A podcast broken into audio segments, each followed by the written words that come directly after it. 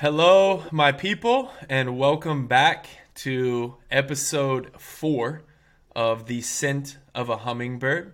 And today I am honored to introduce you guys to a friend of mine that I think we met each other approximately 12 ish years ago. And we had an instant bond. And it was instant love, instant connection on so many things. And we get to dive into some of those things today. But my friend goes by the name of Tyler Hess. And I'm very excited for you guys to hear about his life, about how he's become who he is today, and anything else that comes up in between, I'm certain will be magical. So, Tyler, welcome to the show, my brother. And I'll get you started with the opportunity to essentially, I'd love to hear like the background, the high level background of your life, where you grew up, allow the listeners to kind of understand where you came from. And then, how I like to ask this first question is insert values that you picked up along the way, whether it be from your parents, anybody in your family, lessons that you learned through experiences, values that you still utilize today, and that can kind of root you into, you know, the the high level story of your life. Absolutely, man. Thanks for having me, brother. Thanks, thanks so much. Um, and like you said, yeah, instant connection. Isn't crazy when you just when you meet someone and you're vibrating at the same level, and right away we connected on so many levels, and not to mention our birthdays like a day apart from each other, so that's pretty mm-hmm. cool. Yep. um, so yeah, background. Uh, I I grew up uh, uh, in Napa Valley. Uh, my parents got divorced when I was uh, when I was three years old, and luckily they uh, they both got remarried, and it was a great situation. You know, people always ask, you know, did did your parents being divorced did that you know did that hurt you in any way or make you self conscious in any way? And for me, no, it it, it was amazing. I have a great stepdad, great dad, great relationship with them both, and um, yeah. Uh, so grew up in Napa, then uh, ended up moving down to the East Bay and uh, went to De La Salle, um, which was an amazing experience. You know, I'd, I'd always watched uh, like Maurice Jones-Drew and and Kevin Simon and DJ Williams and all these guys go to De La Salle, and I got the pleasure of uh, playing there. Um, played football and baseball there. Um, started three years, uh, three years there, sophomore, junior, senior year. Um, uh, then ended up uh, playing baseball down at Pepperdine, which was again just a great experience. I kind of had to choose football or baseball. Um, but you know, I, I was uh, 285 pounds in high school, so I wanted to. Um, I didn't want to be that heavy anymore and, and, and be that rough on my body, so I chose to play baseball. Uh, moved down there, Pepperdine, great school, Christian school, but we got into we got into to some trouble still, so uh, had some fun times there. Um, then uh, I, I, went there for three years, and I got drafted by the uh, the Atlanta Braves, um, which was a dream come true for me. Um, got to travel all over the United States, all these little podunk towns, and uh, and really got to to soak that up. Um, I really feed off that like camaraderie aspect. So um, you know, sports, as you know, uh, brings that. So got to play three years for the Braves, then uh, got traded to the Giants. Played two years there, um, and I've lived a lot of different lives since then. I've I've had three different um, three different jobs I've done since baseball, uh, and it's it's it's been a wild ride and learning a lot. Cool, man. Well, thank you for sharing that. And I'd love to circle back, and I, I really appreciate you sharing um, that tidbit about your parents and them separating at such a young age. And I'd love to hear, you know, kind of how both now you basically have kind of two sets of parents. And I'd love to hear some of their approach because at, since I've known you, you've always been a very caring, uh, person. You've always been somebody who's willing to listen, and that I think is a skill that you know doesn't just happen, right? Like you you've practiced that, or you've had people in your life that helped you embody that skill.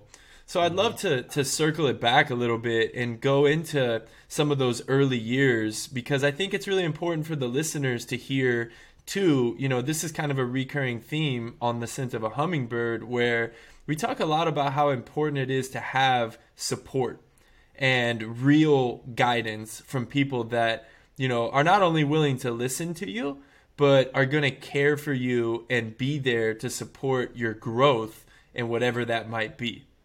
Yeah absolutely. Um, yeah my dad uh, he lives up in bend oregon now but he's he's always just been a laid back dude um, had a great relationship with him. Um, he he he's he's 18 years older than my mom. So I, I've realized that a lot of the the way I am is because of of both my dads, and then my stepdad. He uh, he's he's a little he was a, little harder on me growing up, which I needed as well. Um, and I think like I, I'm I'm a guy that uh, I don't love confrontation. It's something that I, I've had to kind of learn because I think growing up with your parents' divorce and them, ta- you know, them talking about each other or whatever, like I'm always like the, I was always the mediator, kind of uh, always trying to cool down the situation. I'm an Earth sign as well, so it just puts more more to that.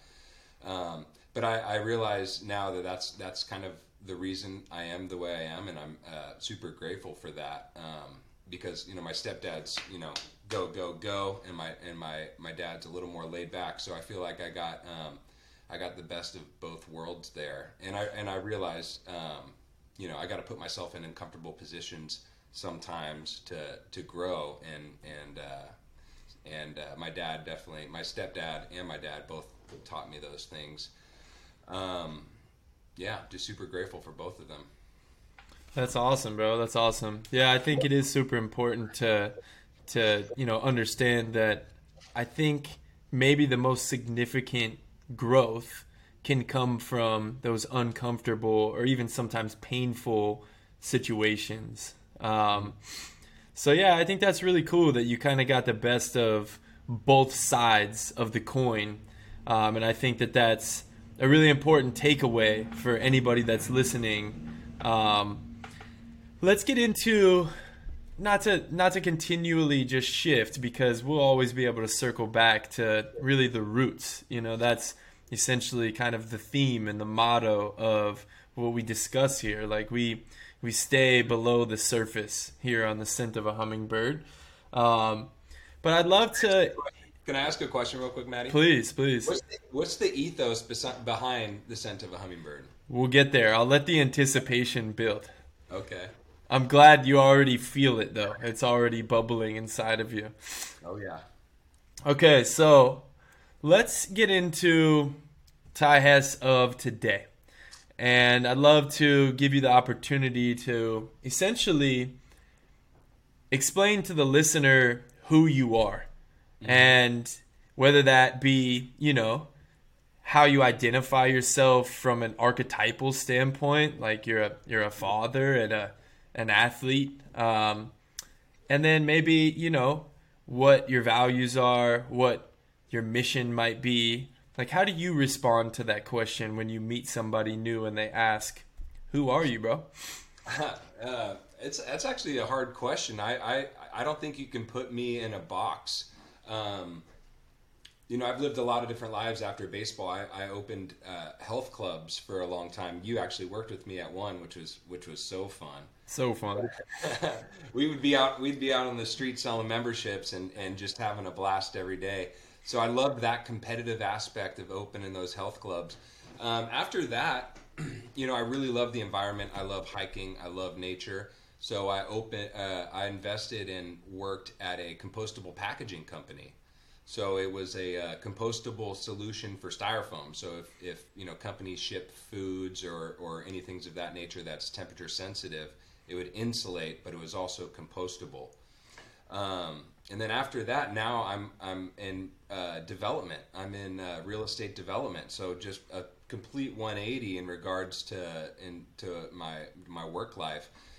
and I would say I'm like that as well. Like I love the environment, but I love building things now as well. And I think um, you know you can you you can really uh, marry those together um, because you know with, with building there's so many environmental things that go into it. You have to do so many uh, studies in regards to like birds and and nests, and you know you have to mitigate against a lot of environmental things. Um, and and I and I get that, but I but um, yeah, I, I'm I'm just you can't really put me in a box. I would say. Um, so it's something I'm still kind of learning. I think.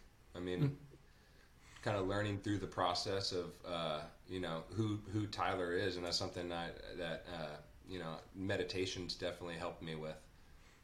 That's cool, man. I think I think that's a really important note. You know, like no matter where we're at in life and however we identify ourselves at that moment, I think everybody still gets to continually learn more, whether it be about, you know, like what makes you go in your career, what makes you go like when you're alone and quiet, you know, what makes you go as a family man and as a father and as a husband and partner. Um, and so I, I think that that's a really cool takeaway for people to you know gain as you know listening to you who's been somebody who's done a lot of things you know throughout your your young and relatively short career um, i'm curious based off that response where and how did your love for the environment come from like, is this a deep rooted thing, or is this something that kind of came with the job? How do you explain that? Well, uh, uh, when I was growing up in Napa, I grew up with my grandpa, and uh, he had a, uh, a, couple acre property, and he took care of my uh, of, of his neighbors' horses. So I would go get up at more in the morning, 5 a.m., and go feed the horses, and, and we'd go walk through the creek, and we'd pick up you know little obsidian arrowheads that had, like Indians had made back in the day. So I always felt really connected to to nature, the creek, and animals. Um, and I think as I've gotten older, I've, I've really, you know, if you go on a hike with me, I'll be pointing out all kinds of different plants and stuff, and I really have a green thumb now. Um, yeah, I, I, I just feel like we're all one. Like I, I don't. A lot of times when I look into animals' eyes, I don't feel I don't feel different than them. You know, uh, and, and you know, I think just just growing up, I've I've uh, I've learned to appreciate things more and be more grateful. You know, the older I get, I don't think I could be more grateful than I am now. Um, but I'm sure there's another level of gratitude I could reach for sure. But yeah, so that's amazing, bro. That's amazing. I let's let's dive into the thing that you just said, being that we are all one, because I on my end am very much in agreement and in alignment with that. I have a hard time. I can't kill anything that's alive.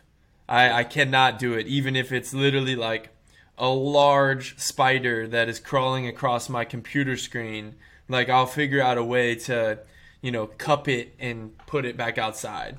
Um, I get I get a little I feel a little weird on the inside when I you know see like somebody in my family or a friend like swat a, a mosquito or a fly even um, you know it it's something that's kind of transcended into to my life as well so i'd love to hear you know kind of your deepened perspective on the we are all one statement and kind of like however you got to that like i i get that you you know kind of grew up and we're picking up obsidian arrows, which is dope. I think yeah. maybe that went into some of your tattoo also, if I'm not mistaken. Yeah. Um, but yeah, bro, deepen our understanding of what you mean by that. Well, yeah, it's it's interesting because I'm, you know, I've float like my my wife has floated with being vegan, and you know we'll eat vegan meals, but we you know eat meat, a, a lot of meat as well.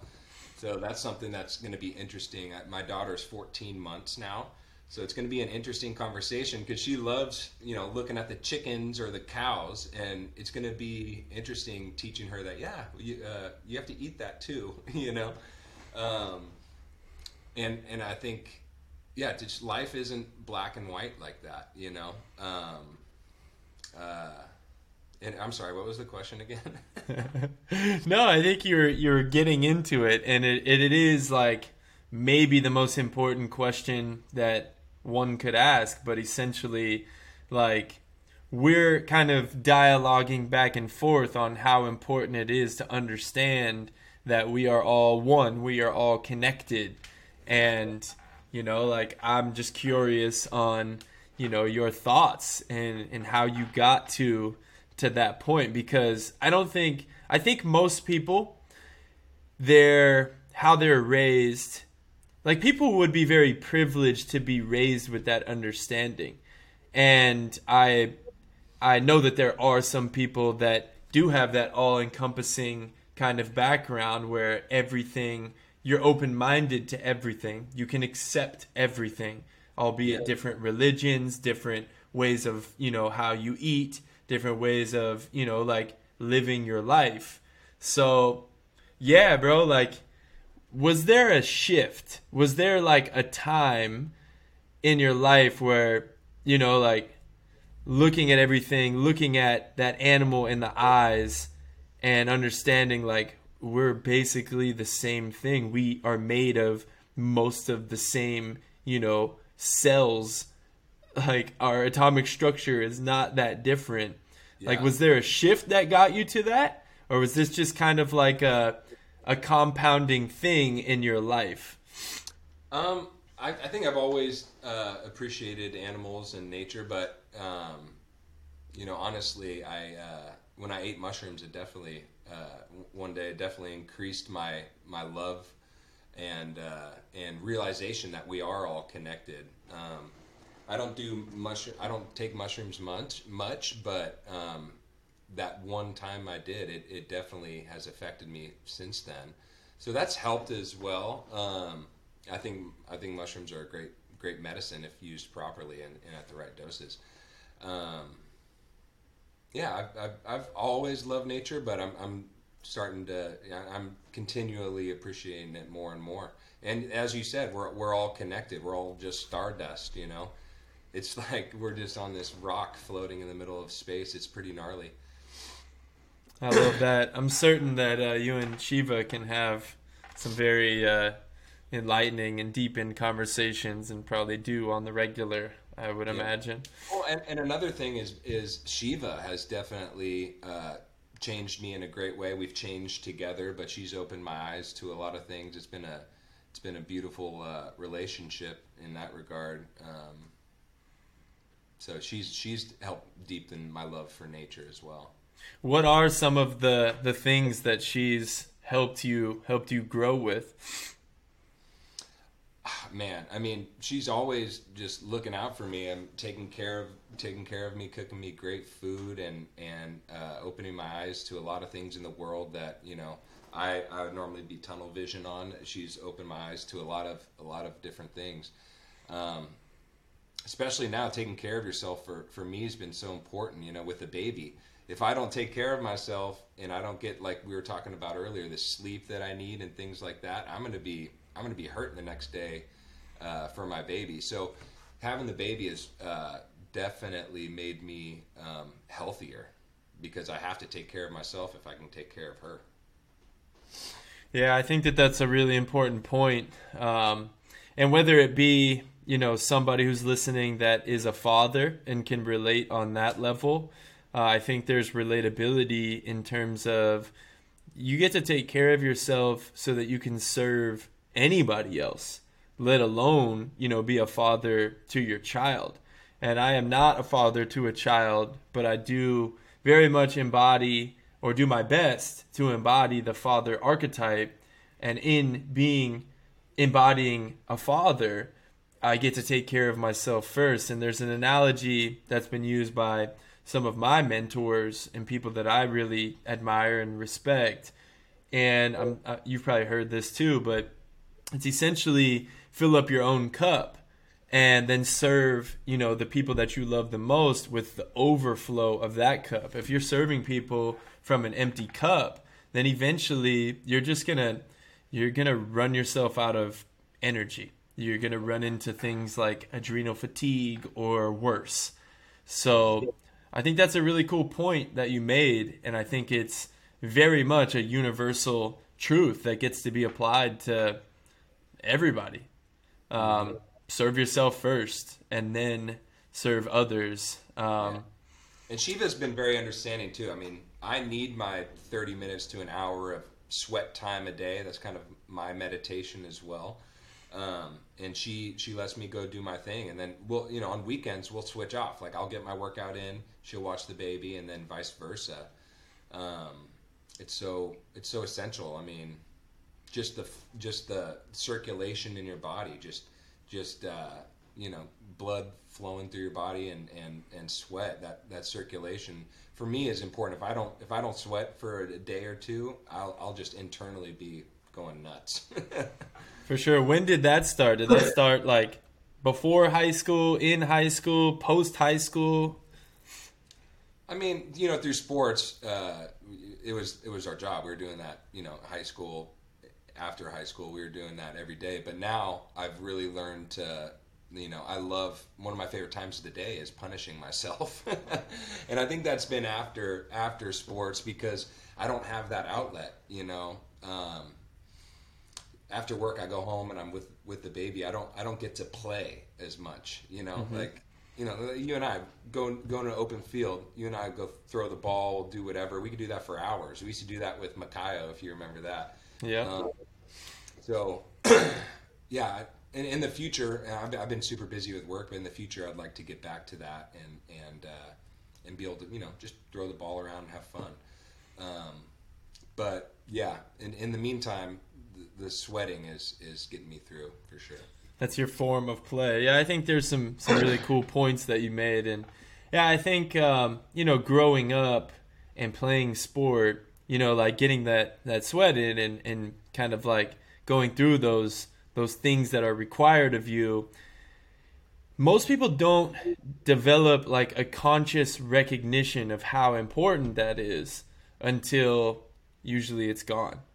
And I think if there's young athletes and young people listening to this, understand that playing your sport and playing in general, like if you're not an athlete, getting some playtime for yourself to be in that childlike state. And whether it's me and Ty I love to throw balls and, you know, play ball sports, but whatever that play might look like, it could literally be going on a hike or, you know, going and playing and catching frogs in the creek, you know, like that's playing. And that's really important no matter what age you're at. And, you know, to my to my first point, like recognizing that getting that conscious like putting consciousness into how important it is to develop and tax the systems of your body and get into those, you know, not just be in an aerobic or anaerobic state all day, you know, understanding that you get to be anabolic and catabolic and essentially, you know, balance yourself out like that. Um, so yeah, I think that's really cool. And, and unfortunately, I think these days people are just addicted to being comfortable, and that's you know, down to your cellular level, your mitochondria want to be stressed. Mm-hmm. You know, whether it's going through a, in a cold pool, a sauna, or working out. Um, the stress, you know, the stress creates diamonds, you could say. I guess the old adage, right? Well, I love that you brought it to the cellular level. Um, I didn't have that in my show notes, but since you did it, we can certainly go there. And I think, I think for me, it goes back to a point that you made and then I strengthened earlier um, in terms of like where does growth actually come from? It comes from putting yourself in uncomfortable situations, is the example that you use. And I added to that and said, well, yeah, like uncomfortable slash painful situations probably, at least through my experience, promote the most growth.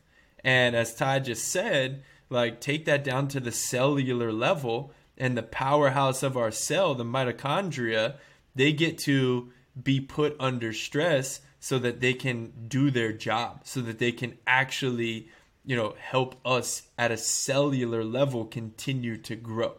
So we won't get too deep into the science because you know, there may be some people that know a little bit more than us that that listen to this and they're like, "You guys sound like some idiots," but that's okay.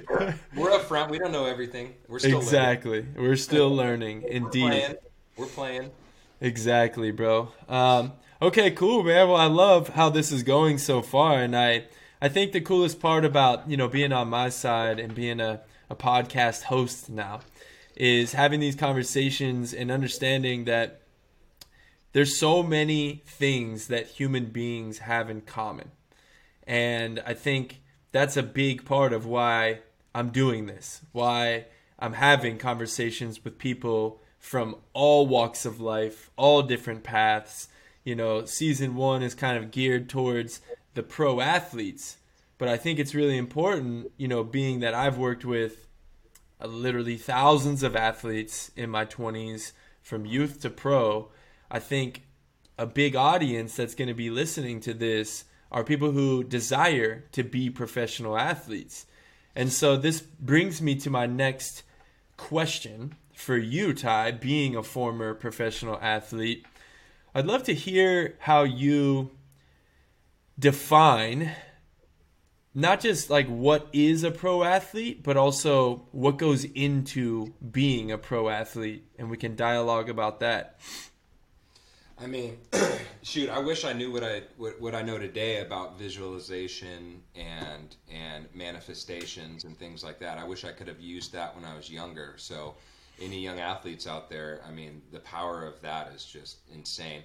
But you know, just giving your whole whole life to something. Um, and it's and it's fun doing it. I mean, enjoying the process through the through the whole thing. Um, I think something that I really took away that I still use today. It drives my wife crazy sometimes, but I have such a short memory. You know, I was a closer, so from day in to day out, you you know, you go in and and uh, you know, if if you mess up, everyone knows you messed up in the stadium. You know, closing the game.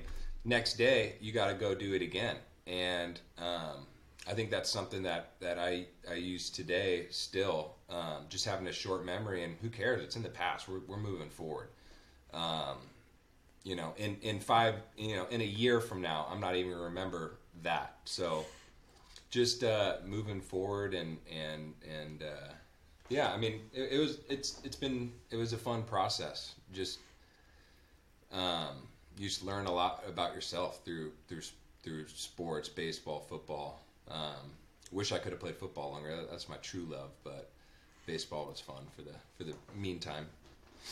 Yeah, I think um, I think having this conversation is really enlightening because you know, like you got the opportunity to be, you know, by definition paid to play a sport. So I guess by definition, you know, in layman's terms, that made you a pro athlete.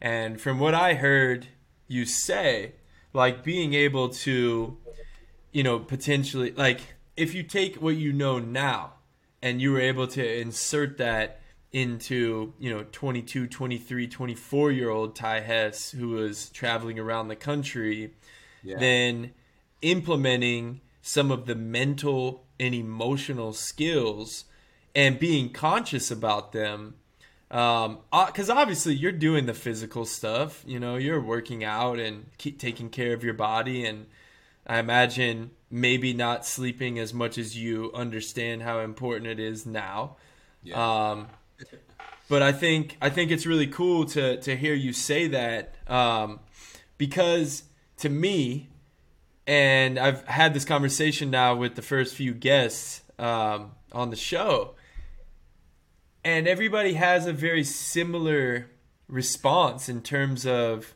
a professional athlete is not necessarily somebody who just gets paid, but it's a full, like you said, it's your whole life, but it's a holistic approach from the mental to your example that you use being a closer. Like you get to accept what happened and not carry those emotions into your next actions.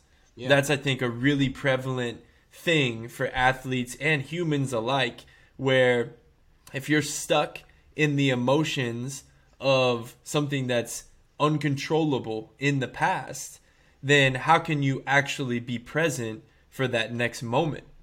And I think that that's something that, you know, naturally you're told as an athlete in sports, like, you know, be a goldfish, have a short memory. Um, and, you know, as we grow older and we put conscious conscientiousness into like how we approach life, we get to accept and embrace the emotions of something that happened, but also, you know, leave them where they are and not become them into our next series of choices or actions. And it's way easier said than done. Way easier said than done. Yeah. Um, you know, imagine if you knew what you knew now about how to eat right, you know, take care of yourself, like truly hydrate appropriately.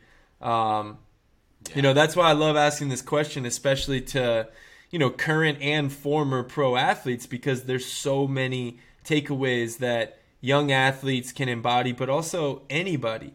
If you're a professional athlete, a true professional athlete that's embodying that word, you get to be a professional person. You know, like if you're you're working in a in a high level industry at a high level like that career slice of your life and imagine if you know you were hardly sleeping and you were partying all the time and you know you yeah. weren't eating good like how would your effectiveness in your job you know be impacted like yeah i mean i was so i my diet if you go to diet going back to diet when i was playing ball uh I would eat, you know, sandwiches, bread, all these things all the time, and I was always congested. I can never figure it out. Finally, figured out that I'm allergic to wheat and, and gluten, especially when I have it, you know, days on days on end. So, I mean, just simple things like that. I wish I knew. Um, and you know, so I, I, I, took on this like saying through baseball, and, and I still use it today. It's like, so what? I mean, there's so many things going on in the world. Who cares? You know what's going on you know, with me. So what? You know, let's let's just. I, I wish I could have. Uh, I wish back in the day I could have um, had that a little more ingrained, even at like the high school level. I was so serious all the time. Mm-hmm. Uh, going back to play, I mean, loose muscles or quick muscles are athletic muscles. So I wish I wish uh, you know can't go back now, but it, it was uh, it was fun. Well, that's okay. You and I get to uh, impact the next generations through a lovely conversation, and that's that's uh, there's so much power in that. And I love what you said. Loose muscles are quick muscles, are explosive athletic muscles. Like I don't know if you've seen or watched a big cat hunt, but bro, they're not like doing a dynamic warm up necessarily before they hunt. You know, yeah. like it's a quick little low crawl, but they're like they're loose before that. They could be like laying on their back, and then all of a sudden, you know, there's they spring into action and they're loose. There's not they're not attached to things that happened to them the day prior or the moment prior. You yeah. know, they're locked into the moment. Um, yeah. And I think that there's so much that we can learn from nature, you know, that gets to be applied. And yeah, man, this conversation's fun. And I think, you know, if there's takeaways for youngsters it's be present don't let those emotions become who you are and those two skills if you can work on those from a young age they'll serve you no matter what you're doing in your life mm-hmm. um, all right ty let's shift gears and that was that was a cool dialogue but let's shift gears into and you've touched on it a little bit up to this point but so yes, you have your career, you know, you're working in a cool industry that also has some environmental concerns, which I love and respect.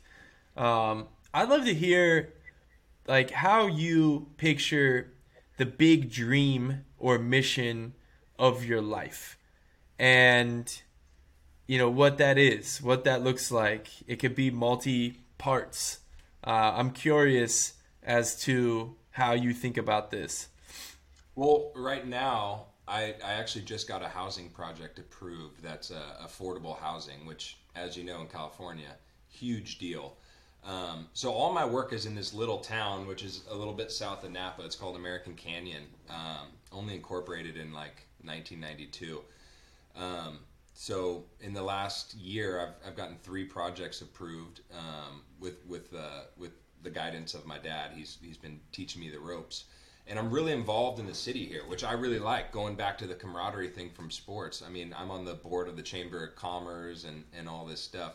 But my goal is to to build some more affordable housing for for people, you know, and it's not just for it's for teachers, fire firefighters, policemen, you know, people who have you know respectable jobs and, and are doing their best, but they, I mean they can't, you know, they can't pay uh, three thousand bucks for a, a two bedroom apartment. Mm-hmm. Um, so seeing this city kind of build out is is uh, is going to be a, a, goal of mine, and, and helping uh, you know folks like you and me uh, be able to afford their first house and and uh, and and live in in California.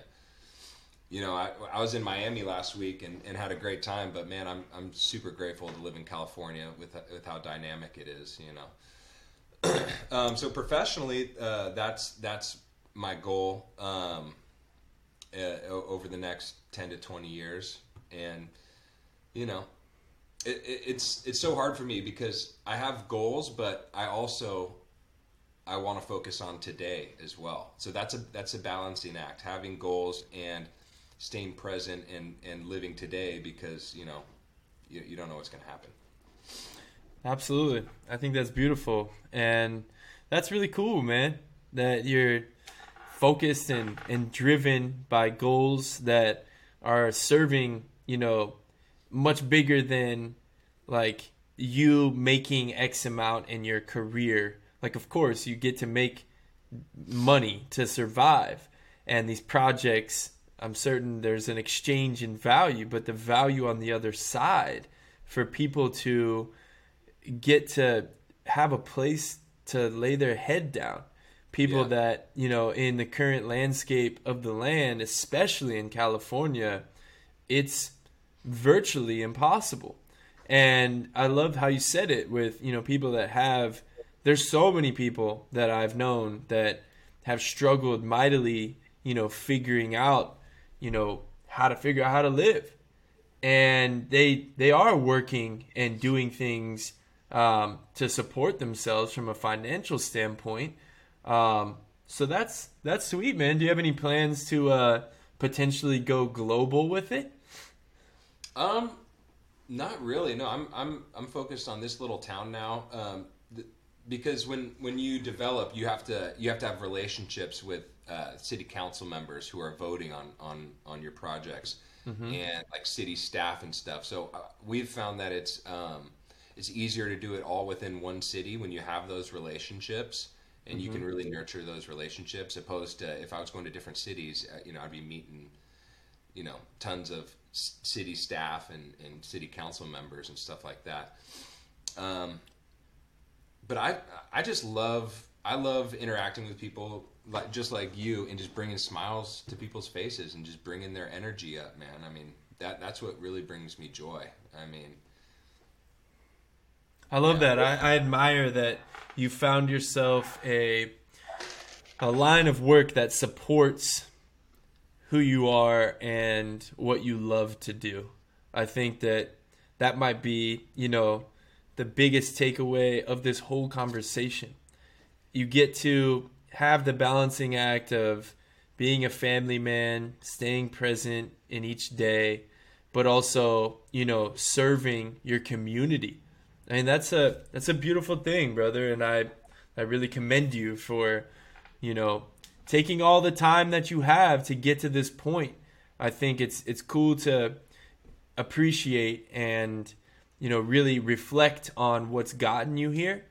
And that deepens the ability, in my opinion, deepens the ability to truly enjoy presence and the present moment and be able to have cool conversations like this where I'm not really asking easy questions. You know what I'm saying? Like I'm asking the heavy hitters. Like yeah, that. and yeah, bro, and and you have you have answers and I knew you would. You know, that's why I asked you to be on the show um, because we've always been connected in that type of a way where you know we we love to serve And in order to do that, we get to serve ourselves first. Yeah. So, and I've I've failed a lot, you know, with with uh, other jobs I've done, and and I think as a youngster as well. Um, I, I, I think when, when my daughter gets older, I'm gonna ask her at the end of the day, like, what did you fail at today? Like, make it make it make it more approachable. You know, make it don't make it a taboo thing. Oh, you failed, you failed, because you know it's that's that's the the part of success. Failing, fail as fast as you can to to to get to to your success, and you know that's a stick of dynamite, Ty. That's a stick of dynamite of golden nugget proportions right there. I really appreciate you saying that, and I think I think the listener can really utilize that. And that's a part of my coaching philosophy. I think it's as significant to be able to reflect on your wins as it is your losses or your failures because you know all of it you can learn and grow from as we said at the start like the discomfort and the pain promotes probably more growth than the winning i think if if i my team only won gold medals then there's a chance that I just get comfortable. I just get comfortable in the flow that we're already in. Whereas, in order to continue to grow, we have to continue to push the limits. We have to stress the mitochondria.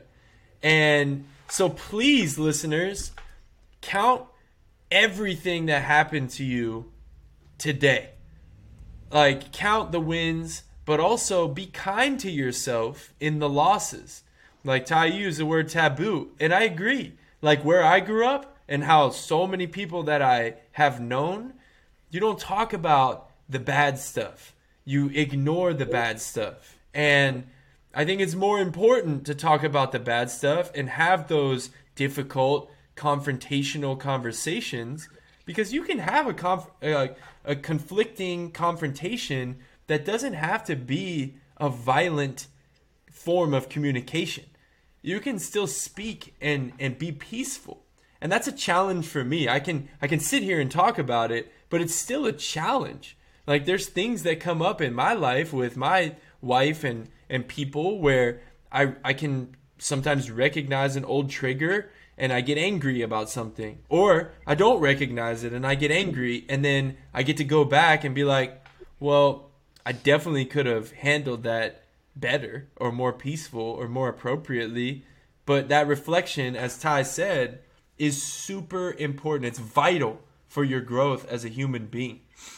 And I think it all goes comes down to people's ego. You know, it's it's a beautiful thing. Nature. I mean, we have part of our brain called the reptilian brain, which is your your survival, if you will, your subconscious survival, and the ego is is part of that. It's it's a blessing because it, it helps you stay alive and survive, but it's also uh, it's a hindrance for sure. Um, and when you let go of your ego, then I mean, failings, whatever. Like you know, it's not it's not as it's not as it's not as big a deal.